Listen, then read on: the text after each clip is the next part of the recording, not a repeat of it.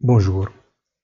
En attendant de voir si les prévisions d'une légère baisse de l'inflation américaine seront confirmées par les fêtes, Wall Street ralentit ce qui ressemble toutefois à un relis de pieds d'argile.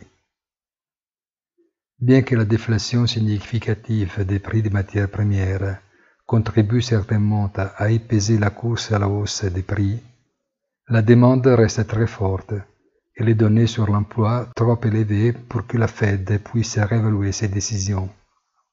Mais le climat de vacances en août contribue à réveiller l'appétit pour les risques qui en bénéficient, comme on l'a bien vu, en plus des obligations d'État, des obligations à haut rendement et des crypto-monnaies. Bonne journée et rendez-vous sur notre site easy-finance.it.